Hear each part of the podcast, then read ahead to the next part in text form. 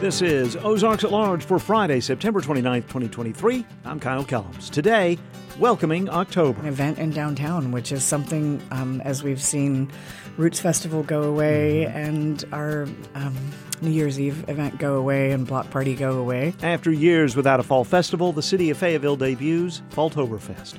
Plus, the value of reading to children. Fosters bonding between parents and their children, you know, through that shared reading experience and, you know, creates cherished memories. Bentonville Public Library starts its 1,000 Books Before Kindergarten campaign tomorrow morning. And David Moody discusses the value of songwriting. I really love being able to take something that I'm feeling inside, something that is happening in my life, and put it into this beautiful little format that I get to sing to my family and have my kids know the words and sing along with me in the car. First, the hour's news from NPR. Main Street Eureka Springs is hosting open studios October 14th and 15th throughout Eureka Springs, supporting artists and makers, and Oz Inc., the Northwest Arkansas Artist and Maker Incubator. Main Street Eureka Springs.org slash open dash studios. The Hillberry Harvest Moon Music and Camping Festival is October 4th through the 8th at the farm in Eureka Springs, and KUAF is giving you the chance to win tickets. Hillberry welcomes Elephant Revival, Leftover Salmon, Kitchen Dwellers, and more. Registration at kuaf.com. Good afternoon. This is Ozarks at Large for Friday, September 29th, 2023. I'm Kyle Kellums. Thanks so much for being with us. And thanks to everyone who has contributed during KUAF's annual Autumn On Air fundraiser the past four and a half days. We're in the final hours. It ends tonight at 7, right before the evening edition of Ozarks at Large. If you haven't contributed yet, let me encourage you to do so right now. You can do that at supportkuaf.com. And we have one more Ozarks at Large centric challenge. It's again from David and Deborah Malone of Fayetteville, great friends of KUAF and Ozarks at Large. Today it's a $200 challenge. If we can, combined, all of us, raise at least $200, David and Deborah Malone will add with $200 of their own. You can make a contribution right now at supportkuaf.com. The KUAF we all value and care so much about requires continued community commitment to make sure it's always going to be able to live up to the kind of service our community needs, especially now as we're planning ahead for the demands of a crucial year of coverage ahead. 2024, I doubt you've forgotten, is an election year. The strength of our community depends on broad access to accurate, trusted, and thorough reporting for all. That's why your contribution, your financial support to KUAF this afternoon is vitally important. You can make your contribution right now at support kuaf.com in the amount that you choose. And all contributions that help us add up to $200 during this noon edition of Ozarks at Large, then matched, if we can get to $200 matched by David and Deborah Malone of Fayetteville.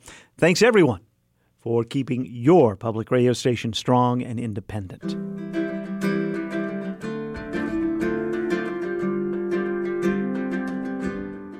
This is Ozarks at Large for Friday, September 29th, 2023. October's knocking on the door. With me, not at the door, but on the phone, is Michael Tilley with Talk Business and Politics. We're going to review some of the week's news. Welcome back, Michael. Well, hey, thanks for having me back. And uh, it's kind of good. I know we got a government shutdown coming, but um, I'm just Stephen Colbert's coming back. The writer strike's over, so there's a little bit of humor back in my world. So I know some folks may not like him, but I'm a big fan. So anyway, Well, it was. It's funny you mentioned the word, the, the phrase shutdown, because it was a few decades ago when some people feared Fort Chaffee would be shut down forever. And it's the farthest thing from that. Yeah, it and this is how old uh, I am. I was um, working for the Fort Smith Chamber of Commerce at the time when when that uh, base realignment closure closure commission was meeting and um, came down with the decision to close the base. And so um, that was in the mid '90s. There was a pretty big pucker factor in the region because you know, again, we thought it was all going to go away. This large base, and with all that's happened on the trust property, you know, the College of Health Education, all the housing, um, the new ArcBest headquarters. I, I think sometimes sometimes we um, in the region lose fact, lose lose um, awareness of how big this military asset is that just sits right nearby. But I think we just got news this week of, that could be a reminder that Fort Chaffee's been upgraded to a level one um, training facility. Now, I never knew until this press release came down that there are different levels, but apparently there is. And this is a big deal. They're uh, in the National Guard system, of which there are over 150 bases in the country. There are only one of uh, there are only five that have this level, this level one ranking, and Fort Chaffee's one of them. So um, it's obviously a big deal for training. It pulls these folks in. I've been told, and in fact, I hope they follow through. I visited with um, a public relations officer this week asking if they conducted the uh, economic impact of Fort Chaffee recently. They said they haven't, but they are considering one for the near future. Because one of the things I've heard from restaurant owners, hotel workers, is that they get a lot of military personnel coming in here training for two weeks at a time, one month at a time, and that type of thing. So it, it is it does have an economic impact, and we were also told that because of the uh, ranges, there's about a thousand acres that are used um, designated as the Razorback Range used for um, for jets to practice bombing and strafing runs, and we were told that that had a big impact on the recent decision to bring the Foreign Pilot Training Center to Ebbing Air National Guard Base, which is there in Fort Smith. So good, you know, good news. Um, and you know, again, a 65,000 acre piece of property. Uh, and one of the things I learned also in the press release is that Chaffee um, is the only uh, designated training site in the Air National Guard or the uh, Army National Guard system that has a navigable uh, navigable waterway. Oh, uh, on which they can conduct river crossing, and they can control it because the lock and dam is just uh, north as the river flows, or I guess west as the river flows from the training site, so they can control the flow of water uh, to you know to simulate different training needs. So uh, I knew that, but it's it's just you know it's a good reminder, and that the base can also house right now five thousand troops at one time. That's that's quite that's, a lot of folks. it so, is quite a lot of folks. Yeah. So anyway, good news for the region. Good news for Chaffee. It helps kind of ensure, ideally, hopefully, uh, the longevity of that uh, facility there. Well, a facility that doesn't have nearly the age, the Peak Innovation Center um, that's owned by the Fort Smith School District. There have been flooding problems that you and I have talked about for some time. Finally, it appears there's going to be an independent investigator into those flooding problems. What more can you tell us? Yes, sir, and and that's that was a bit of good news because they had submitted um, requests for proposals. I think we've talked about this before. The the they didn't they received no responses. Um, this is a very unique uh, workforce education center operated by the Fort Smith Public School District. Um, it's very important to the region, although it's operated by the Fort Smith District. A lot of schools use it. Students from other schools use it. Um, pretty advanced training in terms of workforce education, but it's had some serious flooding problems. Continues to have serious flooding problems, and so they were seeking um, a firm to come look and see why the problems were and kind of find fault also. And so no one initially applied, but they, again, this is a pleasant surprise. I was concerned that the school board would just kind of take the easy way out and give up, say, well, nobody applied. So, but they persisted and they've hired a firm. And so um, that will, uh, they will begin in Vista. It's an Illinois based group, Envista Forensics. Um, we've been told the, uh, the expense will cap at about 50000 but um, and and ideally they want kind of uh, once they get started, then they'll have findings in 90 days. Um, so it'll be interesting. You know, our own reporting uh, clearly shows that um, the district failed to obtain necessary and usual hydrology-related engineering. We've had one firm say, "Look, we don't want to work with you guys anymore," uh, which is somewhat alarming. And our reporting also shows where several times uh, these firms working on the project raise objections about you know proceeding without some of these studies, uh, but they were dismissed by school officials or the firm hired by the district to manage the work. So we will be watching um, with great interest on on how on the results of this investigation. Finally, Fort Smith sales tax revenues continued to go upward uh, compared to last year. What was it up four and a half percent in the last month report compared to the same time last well, year? Well, um, for well, yeah, for the month. For the full year, though, it's it continues to be uh, impressive, and I still would love for an economist to drill down to see how inflation impacts this. But um, the one percent sales tax, the Fort Smith share of the Sebastian County one percent sales tax um, through the August report has generated sixteen and a half million. That's up up six point three percent compared to last year. I may sound like a broken record because I think I say this every time, but that's six point up six point three percent against what was a record last year. So it's a healthy increase over what was a healthy increase.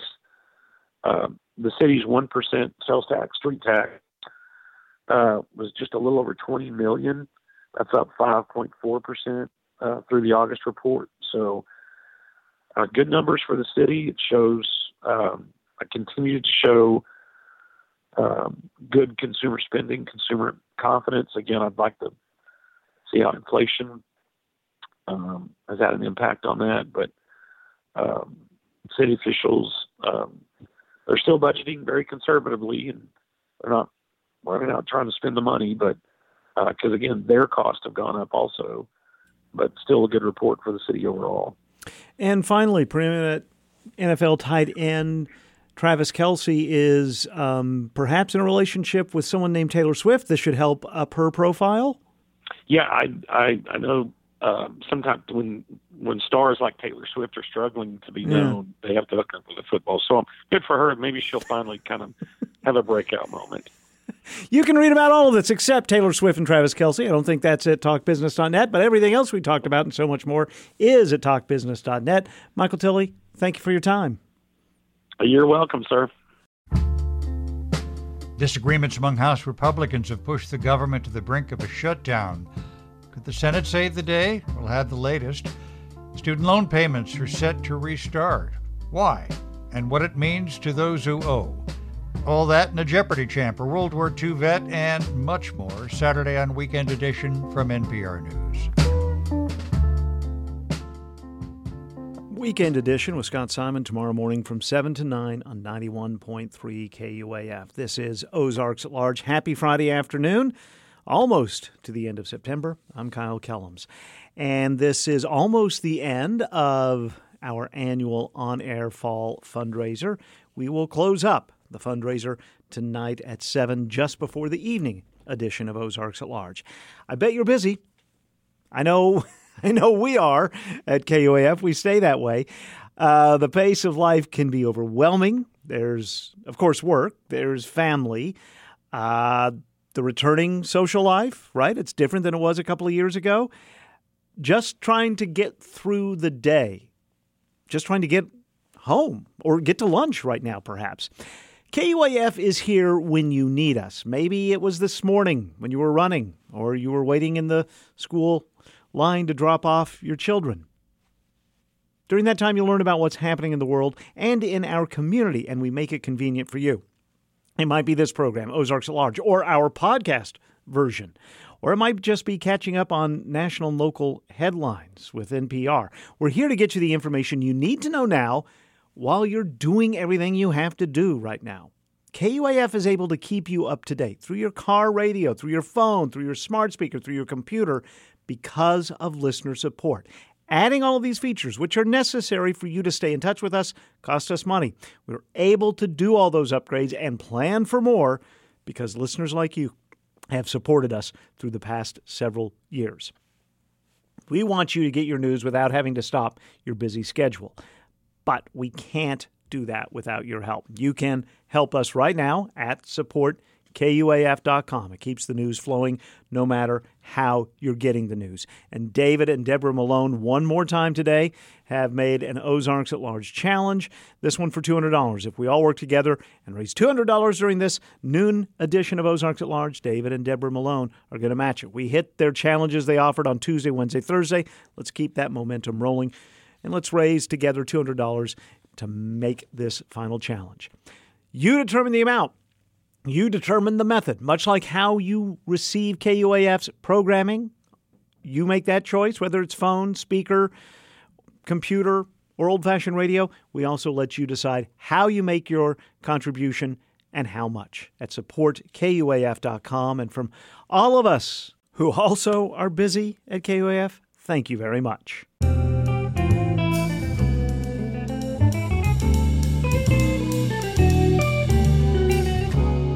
In the background is Austrian guitarist Wolfgang Muthspiel, and I'm Robert Ginsburg, your host for Shades of Jazz. On this week's edition of Shades of Jazz, we'll hear more from Wolfgang as well as music from Ernesto Cervini, Ruslan Sirota, Immanuel Wilkins, and much more. Tune in to Shades of Jazz right here on KUAF every Friday and Saturday. Shades of Jazz with Robert Ginsburg tonight at 10 on 91.3 KUAF, tomorrow from 11 a.m. until 1 p.m on KUAF3, available by asking your smart speaker to play KUAF3 or by streaming at KUAF.com or by tuning in on your HD radio. Arkansas State Senator Jimmy Hickey of Texarkana is asking for an audit of the purchase of a lectern by Governor Sarah Huckabee Sanders. The purchase was made on June 12th for a custom lectern and travel case. The cost more than $19,000. Ozarks at Large recently sent a FOIA request to the state asking for photo documentation of the lectern as well as any packing or shipping slips from the item. No records could be produced. Senator Hickey sent his request to leaders of the Legislative Joint Audit Committee as well as the Legislative Auditor. His letter outlines two audit requests the purchase of a podium or lectern from Beckett Events LLC for the use of the governor's office, and all matters involving the governor or the governor's office specifically made confidential by the amended Freedom of Information Act that retroactively exempts records dating back to June 1, 2022. Senator Hickey plans to present his request to fellow legislators at a legislative joint auditing subcommittee October 12th. Although no vote is required by legislators to move forward in the process, Senators Brian King of Green Forest and Greg Leding of Fayetteville and Clark Tucker of Little Rock all told Ozarks at Large they support the audit. Senator King says, as a former audit chair, he generally supports any member's request for looking into how taxpayers' money is spent. The governor's spokesperson also commented, saying the governor welcomes the audit and encourages legislators to complete it without delay. Arkansas's new professional soccer club is getting closer to choosing a team name. Officials with USL Arkansas are asking for public input to decide on what the professional men's and women's teams will be called once they hit the pitch in a couple of years. Chris Martinovic, the club's co founder, posted a video to Facebook this week asking supporters for their help. Uh, really excited to be standing here on the future site of the stadium. Uh, can't wait to have you guys here and, and making noise and cheering the team on. We really need your input at this point. If you voted, we're going to ask you to go in again and really fine tune the details that you want to see in this team. We're specifically getting down to the branding, naming, and color and crest of the team. This is the fun part. USL Arkansas hosted listening sessions throughout the summer with community members across the region and continues to ask people to fill out an online survey now through the end of October with their first choice for a team name. The teams, which will be part of the Professional United Soccer League Championship, will play at a 5,000 seat stadium set to be built on 11 acres on the corner of Bellevue Road and 41st in Rogers. You can find a link to the survey on our website, ozarksatlarge.com. A federal appeals court is expected to rule in the coming days on a challenge to an Arkansas law regarding discounts for prescription drugs. Act 1103, passed by lawmakers in 2021, requires drug makers to comply with a federal program ensuring discounts for community health centers. Seth Blomley is Communications and Policy Director for Community Health Centers of Arkansas. He says pharmaceutical companies have sought to undermine the law since its inception. The pharmaceutical manufacturers have, over the last few years, they've enacted an a number of unilateral restrictions on the program and have uh, really caused uh, issues for hospitals and community health centers. Drug makers argue Arkansas law is preempted by the federal program known as 340B, which was passed by Congress roughly 30 years ago. Blomley says the courts have already found that's not the case. It's not conflicting with anything that the federal 340B statute sets out. Matter of fact, the 340B statute doesn't even talk about um, these uh, contractual uh, pharmacy arrangements. The U.S. District Court uh, agree with that, and so pharma has a has a high burden to prove otherwise before the appeals court. A federal judge upheld the Arkansas law late last year.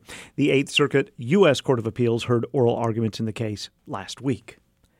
The Razorback soccer win streak is up to five after last night's 1 0 win at Missouri. The victory also keeps the Razorbacks undefeated in SEC play at 4 0. It's the third time in program history the team has started 4 0 in the SEC. The number seven in the country Razorbacks will next host Georgia Thursday night in Fayetteville. And Arkansas's cross country teams are home this afternoon for the annual Chili Pepper Festival. The women, ranked 20th in the country, race at Agri Park in Fayetteville at 4:30 and the men, number 22 in the country, will race on the same course at 5 today.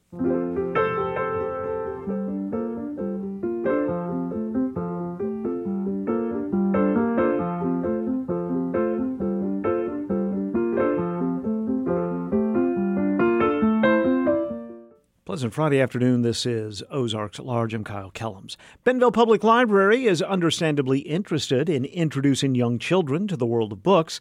Tomorrow, the library will host a kickoff for their 1,000 Books Before Kindergarten program.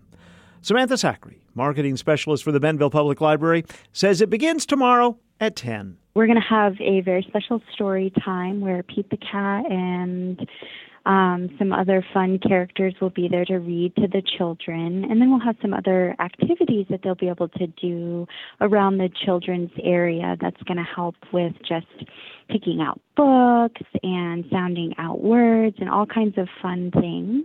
Uh, and there, all of the families or caregivers of these children can sign up their kids for a thousand books before kindergarten. And when you sign up, you'll get a uh, reading logs in your very own folder, and it'll also have a sheet in there that has a bunch of FAQs that you might have, any information about our program, um, and a reading log for the first 100 books. So after every 100 books that the child completes, um, they will get a little brag tag that they can come back to the library, get a new reading log, and they'll get these little tags that they says, you know, like I read 100 books, I read 200 books, I read 300 books, and they'll be able to collect those all the way up into a thousand books. And what's great about a thousand books before kindergarten is that you know it's a team effort. Yes, definitely. You know, it's uh,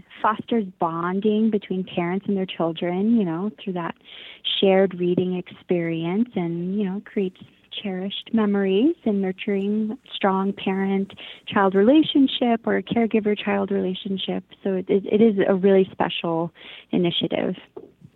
All right. So if I if if my goal is to read with my child or read to my child a thousand books before kindergarten, how how doable is that? It's very doable. If you only had, say, um, you're starting off and your little one is four and a half or five years old and they're going to start around five and a half or six, You'd have to read three books a day in an entire year in order to get there.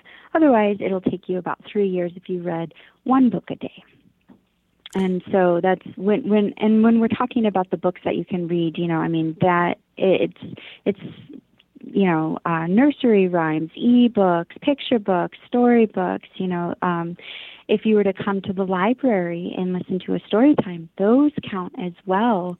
So um we want to make sure that it's really accessible and easy for people to do.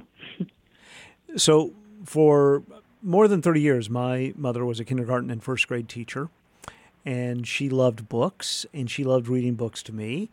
I think her patience was sometimes tested because I wanted Go Dog Go to be every other book that we read mm-hmm. together. Um, and I will still argue on behalf of Go Dog Go. I think it's a fantastic book. But if I I, wanted, if I want to go dog go thirty times in a year, does that count each of those thirty times?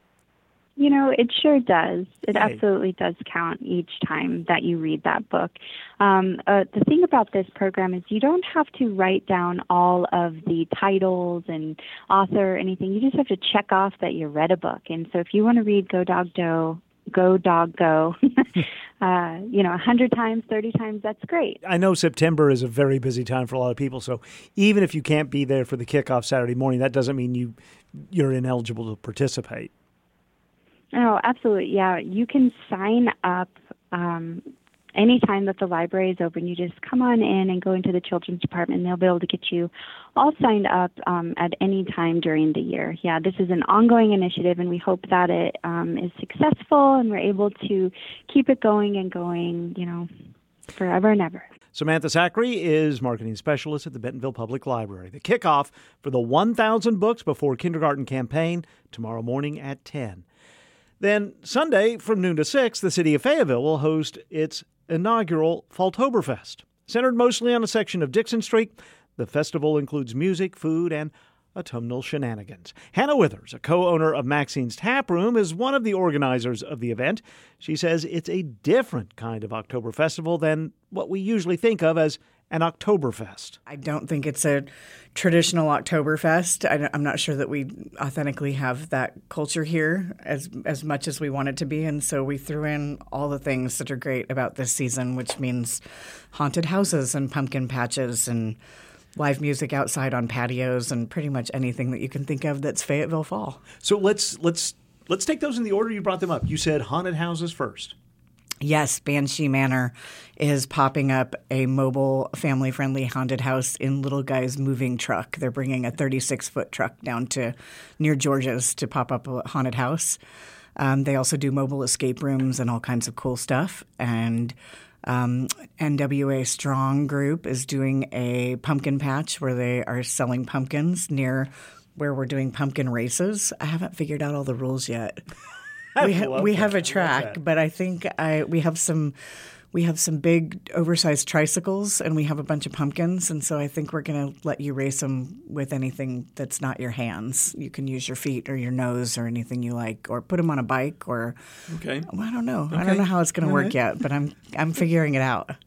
I like that. Um, and then you know we've got music and uh, we've got three outdoor stages. George's is bringing their game. Um, we have the return of the Mister Oktoberfest pageant, which is six years running now, and it will be on Kingfish Patio. We have judges and we have men that do a lip syncing and maybe belching and wet T-shirt contest on their on their patio. And uh, we've got another stage in front of the old 36 Club on Dickson Street and we will be debuting our first Dogtoberfest, of which there are almost 40 entries already. Now, what is Dogtoberfest? It's just a little pageant for best dog, maybe most talented. There are lots of different categories, and Hounds Lounge is sponsoring and organizing a little a, a little dog pageant. Who doesn't love a dog in Fayetteville? Uh, well, right. Um, so, so what does your dog have to do?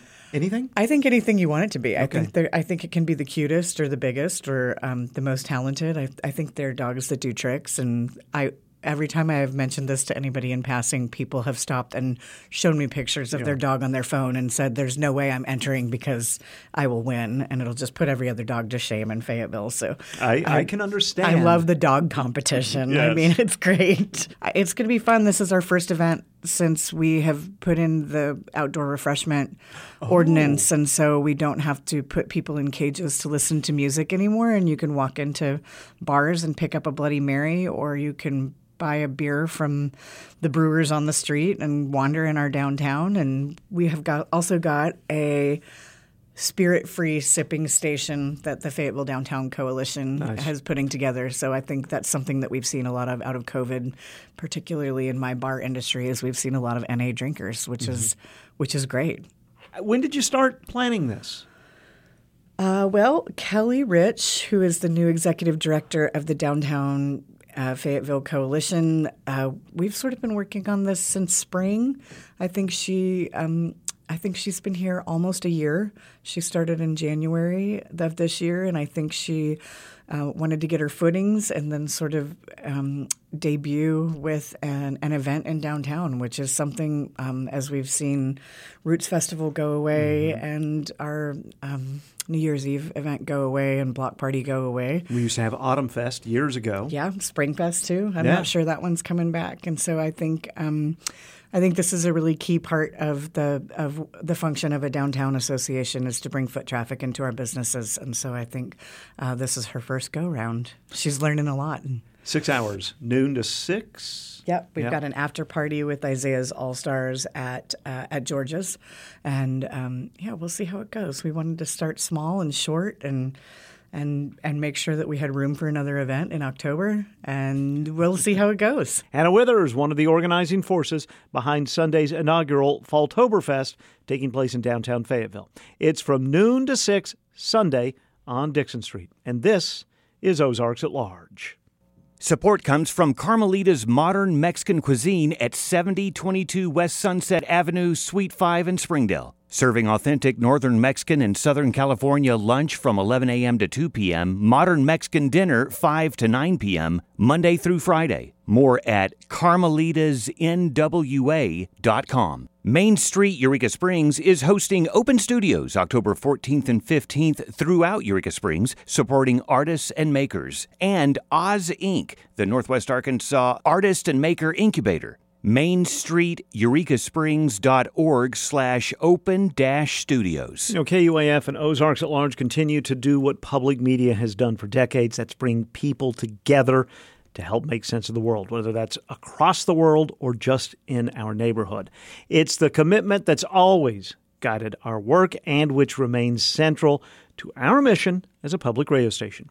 And the one factor more than any other that enables kuaf to be a constant in our community that allows Ozarks at large to be a constant in our community? The grassroots support of listeners.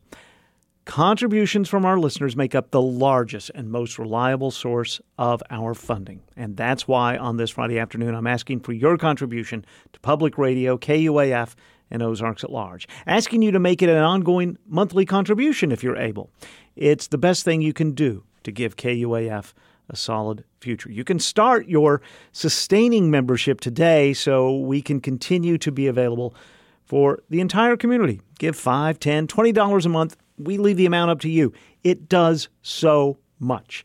You can give right now in the amount you choose, and if you'd like to become a sustaining member, you can do that as well at supportkuaf.com. And during this afternoon edition of Ozarks at Large, David and Deborah Malone have issued a $200 challenge, meaning if we all work together and collectively raise $200, they will match it. Your contribution matters. You'll be joining thousands of other listeners just like you. You can make that contribution at supportkuaf.com. Dozens of Arkansas musicians entered the 2023 NPR Tiny Desk Contest, a nationwide search for unsigned talent. Arkansas's three NPR member stations collaborated on a series of conversations with the artists who entered this year's contest. Here's KUAF's Sophia Narani.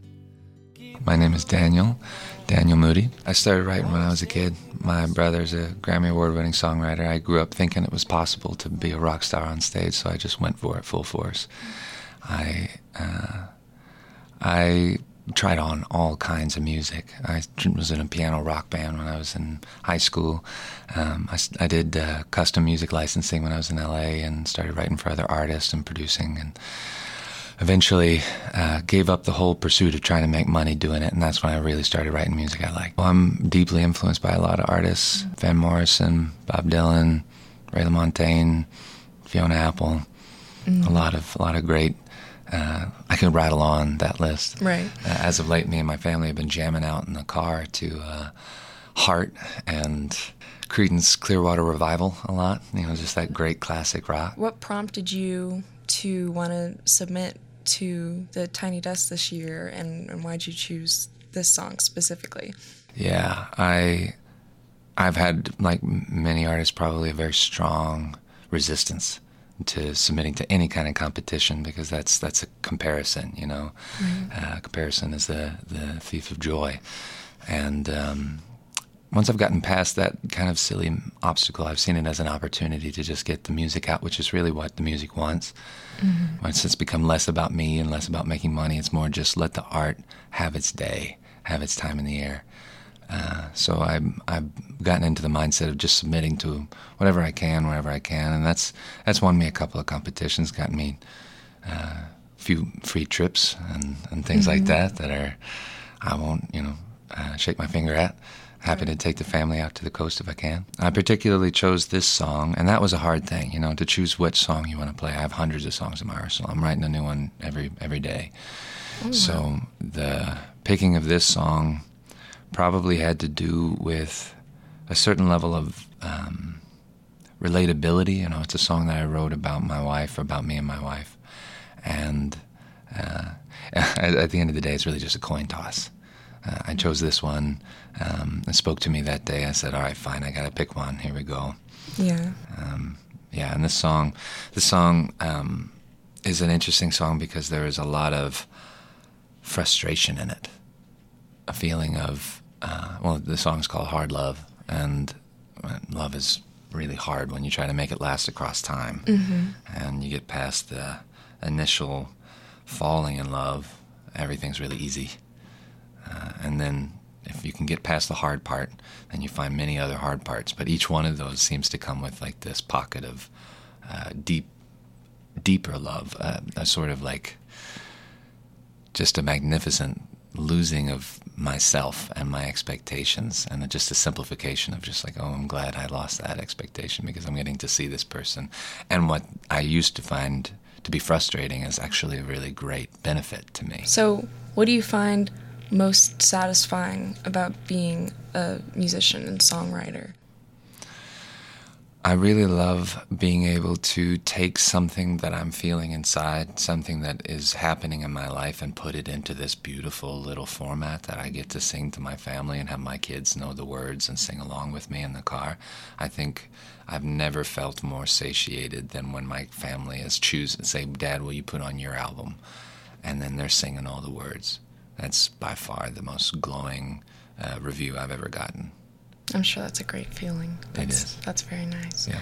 Um, so you you mentioned that you were in, in LA for a while. Mm-hmm. Are you are you native to Arkansas? I am. Born and raised in Little Rock. Moved out to LA to live with my brother and, and tried to uh, be a dad really young. Mm-hmm. Um, and tried that whole scene. It's a wild west out there. Basically, took every job or gig you can get to just um, cut my teeth, and uh, got to experience being in some of the best recording studios in the world, and um, get to watch and and be amongst great uh, musicians and performers. But eventually came back home, found out I really do like the small, simple life. I like being uh, in a smaller pond.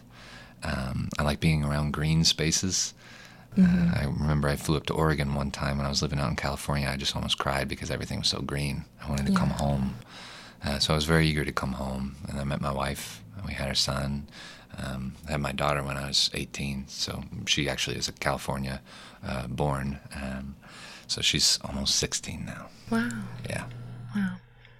So, sort of going off of that, what does the music scene here as you've experienced it kind of mean to you? You said that you experienced what it was like being up with with all of the best things in LA versus, you know, kind of how things have been changing and evolving here recently. So, yeah. do you have thoughts on that? Yeah, I do. Well, I can't say that I'm a, a hard, like a seasoned musician in this arena. I've been honestly hiding in my in my private studio, working up my own songs just for myself. And over the past year, I've really made a point to get out. So, for my day job, I'm a photo video storyteller. I work with Stephen Ironside, and we have Iron Lotus Creative, and so we make stories for nonprofits and, and businesses with missions. So that's that's what I do during the day, and in the night I've started to reach out to every every music venue, every every time I have an opportunity to go to an open mic or uh, to perform at something special, I I, I take it. Um, I've had some wonderful invitations as of late, and it's you know I, I do hear that there's not the same music scene that there was pre-COVID, and I can totally understand we're having a rewrite of history. You know, like we've got to start a reboot. But mm-hmm. one thing in particular that has been extremely heartening for me is the folk school. Uh, Brian and Bernice Hembree. Mhm. Um, when I first found out that they were given that space and that's what they were calling it and that's what they were doing, essentially creating a, a free or affordable space for teachers to teach music, uh, I was so elated, even though I knew it was going to be months before I got to do anything there. Mhm. Um, and so I've started going to every one of their open mics. Uh, I hosted a dad jam there. We're going to host a dad jam every Sat- last Saturday of the month. Okay. Um, that's just an opportunity to get dads out of isolation mode Mhm. uh, and, and come and do what we actually love, which is hanging out, playing music, and talking. That's awesome. For example, like they have uh, a beautiful hammer dulcimer in there, Mhm. and my son, when I asked him, he's six years old. He loves loves music. Right. I asked him, "What instrument could you play if you could play anything?" He said, hammer dulcimer." And for months, I've been looking for a place.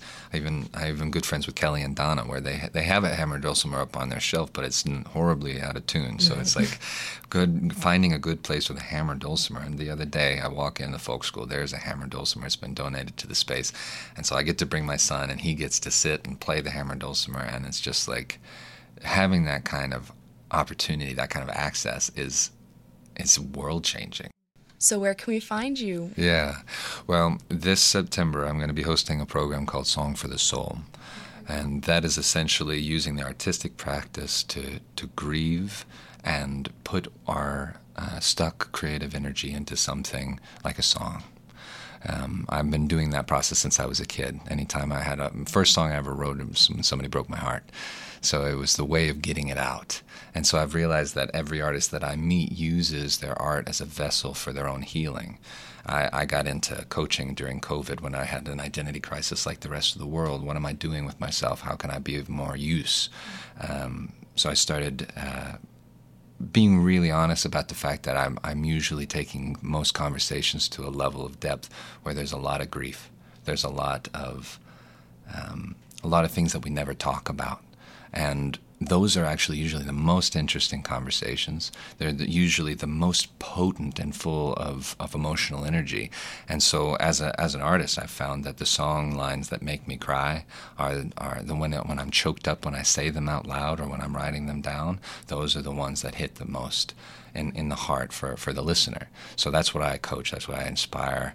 Uh, I'm inspired by, and that's what I try to draw out of people. So this September on uh, Thursday evenings at the Folk School, we're going to be doing Song for the Soul, uh, four week program where we sit around, we, we talk about our losses, our transitions, the challenges that we've faced. We t- face the hard things that we normally don't face.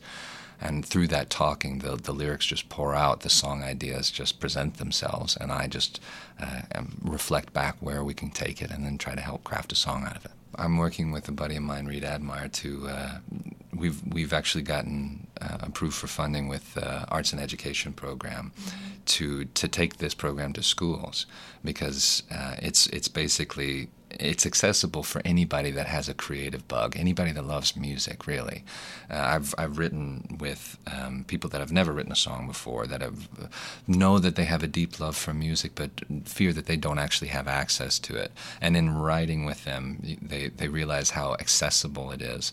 And on that level, the the music therapy piece, you know, a music therapist can use music to help someone who has lost the ability to speak circumnavigate the broken parts of the mind to actually be able to say words through song. So we can use the same kind of potency in the songwriting format to navigate those mental blocks that have not allowed us to face our process our grief. Uh, it's it's incredibly potent to have your story put into a song, then you sing it with your own voice when you feel it coming up, most of the time I, I, I get uh, dads, old men who have who say, "I'm sorry, I'm sorry, I'm, I'm choking up." I was like, "No, you're doing the exact right thing. That's what we're looking Just for." physically comes out of you. exactly. Yeah. It, it's been waiting, Mhm. waiting for your attention, for you to call it by name, and when you sing it, there's nothing more naked and bare and vulnerable than singing with your own voice.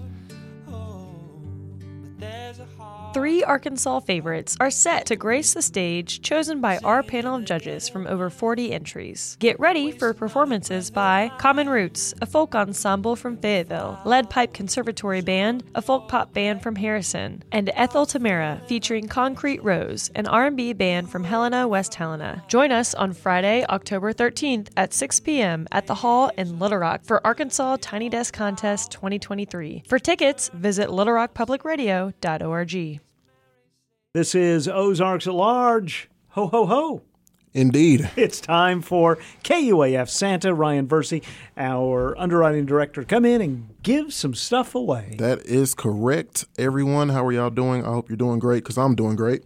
Um, and so is the next person, the name that I'm about to call out. This person's going to be doing great as well because they have won two tickets to the 2023 Hillberry Music Festival that takes place October 4th through 8 at the farm in Eureka Springs. Awesome all sorts of performances, and you can super long list. Uh, yeah. yeah, go check out that lineup. It is it's it's it's quite a list. So, um, it it's gonna be pretty interesting. Let's put it that way. Who is going for free? So, congratulations to Rebecca Keys Lyles. You are the winner. How about that? All right, and you'll be in contact, and they're gonna go to Hillberry. They will receive an email, um, and then I'll let you know how to claim your prize. And then uh, next Friday, we're going to give away some tickets to the Eureka Springs, the 76th annual. The 76th annual. Original Ozark Folk Festival in Eureka Springs. Which is the longest running in the nation that, that is, I recently learned. That's pretty that awesome. That is correct. Yeah. So if you're not entering these giveaways, yeah. you should be entering these giveaways. How do you enter them? So you go to kuaf.com, mm-hmm. scroll down just a tad, you'll see a, bu- a blue purplish button that says giveaways. Click that. Or at the top, at the little bar across the top, click connect. Scroll down a little bit. It's a little drop down menu. At the very bottom, you'll see enter a giveaway. Click that. All right. Ryan Versie, KUAF's underwriting director. Thank you, sir. Thank you.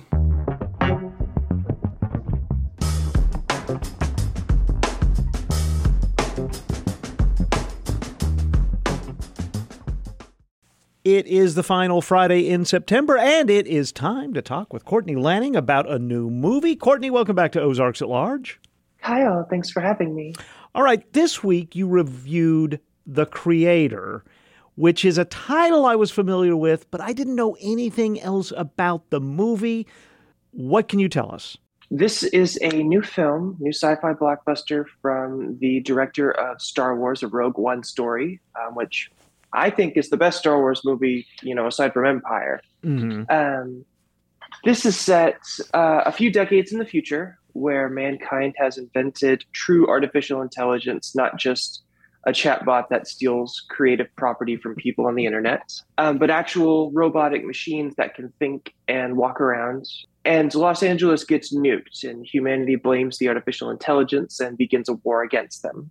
Oh. The movie is set uh, in, I guess, the only part of the world that embraces AI is the continent of Asia and, and surrounding islands. They become a country called New Asia, and they welcome and live with and continue building AI. Um, and so America goes to war with them to eliminate AI. And this is about a guy who has to protect a AI child that is made. And of course, this is you know you've seen before tough guy has to protect the the little child and people want to kill the child and he's got to got to save her and you know it's things you've seen before in other places. Well what strikes me courtney in your description there in about a minute 15 seconds you laid out a lot of world building and understanding plus you know so big plot points small plot, plot points. It sounds like a lot for a roughly two hour movie to get across to us in, in an entertaining and competent way. Is it successful? You know, the movie had all this hype going into it. Um, we don't get enough sci fi blockbusters, we get one or two a year. Um, Dune 2 was supposed to be the, the biggest one this year, and of course, it got delayed because actor strike and writer strike. So, with that delay, that really opened up the slot for the creator to be this juggernaut of a sci-fi blockbuster that everybody went in with with high expectations. And it's it's fine. You know i think i'm i'm a little disappointed but i think that's mostly because i had set set my expectations so high for this movie. You know i, I was expecting this really deep commentary and a, a philosophical meanings of what do we qualify as life? Is it capable for mankind to create life what do we mean by alive when is something dead? All of these questions, and and the movie just wasn't really interested in, in having that chat. Okay, so if it doesn't quite go as deep as we'd like, does it look cool? It looks great. Okay. Uh, the best thing I can say about the movie is it's visually dazzling. Um, and there are so many cool things that the movie just doesn't take time to explore, which is part of why I'm so disappointed. A lot of the movie is set in New Asia, you know, and you get snippets of, I'm assuming what is supposed to be parts of Vietnam, and you've got this rural farmland, and you have robot farmers out working the fields, and you have AI Buddhist monks that walk around with robes, and and they bury their dead robot buddies, and the concept of a robot that believes in a higher power is something that you could make an entire movie on itself. But we just give brief snippets of here, and and while it's visually dazzling, the world doesn't have the writing to match it to to really keep pace. It just sounds like another one of these concepts that, wow, if it had been 10 or 11 episodes on a streaming service, it might have been really good. Yeah, absolutely. Yeah, the movie is very much a throw everything at the wall and see what sticks, and, and it shows. um, but you know, this this the creator is basically everything we've seen before in other robot movies. You know, like iRobot or Blade Runner, and and I, I hate to say Blade Runner did this movie better, but it did, and they they didn't have near the Right. technology, you know, at the time to to do what this movie does visually. Um, so so go see it. Just maybe taper your expectations a little bit, and and I guess for all you hardcore sci-fi fans, look forward to Rebel Moon. There you go. There you go. All right. So that's the movie, The Creator. What is the movie set for next week? Next week, you and I will talk about The Burial, which is a new legal thriller with Jamie Foxx and Tommy Lee Jones. Oh, wow. Makes me think it's 1998 all over again. Tommy Lee Jones and Jamie Foxx. I love it. Here's hoping it'll be something great. All right. Courtney, as always, a pleasure to talk with you. Thanks for having me, Kyle. On the latest episode of Points of Departure, tackling capitalism. Could you imagine Columbus sailing not to try to gain riches, but just to see what there is out there? Then the encounter wouldn't have been to enslave people when he got there, but to like learn from them. How capitalism shapes our mind, our world, and our future. That's on the next Points of Departure. Listen with your podcast app or at kuaf.com. This is 91.3 KUAF, Fayetteville, Fort Smith, Van Buren, and Bethel Heights. We are a listener supported service of the School of Journalism and Strategic Media at the University of Arkansas. Contributors to our program this Friday afternoon included Daniel Caruth, Matthew Moore, Sophie Nurani, Michael Tilley, Courtney Lanning, and Additional reporting today provided by the news staff at Little Rock Public Radio. A reminder Monday, 7 p.m., Ozarks at Large joins the Central Arkansas Public Airwaves. You'll be able to hear us on KUAR every Monday through Friday night at 7 p.m.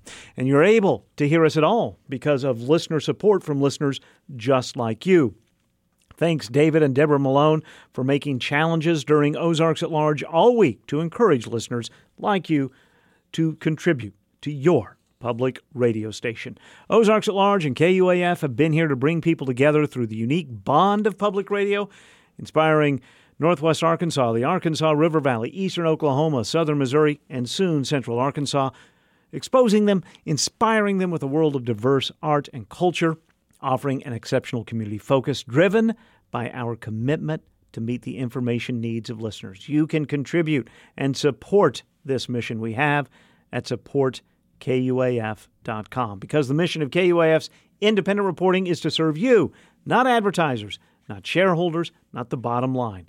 This station you know and trust is always relevant to the moment, to our community, and to listeners wherever they may be. We have always relied on your support for the great majority of our funding, and in what has become over the last few years a new normal, our reliance on your generous support greater than ever. That's why your contribution, your financial donation to your public radio station right now so very important. You can support us at supportkuaf.com and contribute today. I'll be back with you. Matthew Moore and I will be with you from 4 until 7 this afternoon to wrap up this annual on air fundraiser. And then I'll be back with you tonight at 7 for the evening edition of Ozarks at Large. And then again Sunday morning at 9 for weekend Ozarks at Large. And then back Monday to start a brand new week of daily editions of our show. Thanks so much. I'm Kyle Kellums. Please be well. Support for KUAF comes from the Clinton School of Public Service at the University of Arkansas. The MPS degree is an action oriented program focused on preparing students for the tough work of on the ground change. The Clinton School is expanding its range of merit based scholarships and cost of living stipends to enrolling students for fall 2024. More at clintonschool.uasys.edu.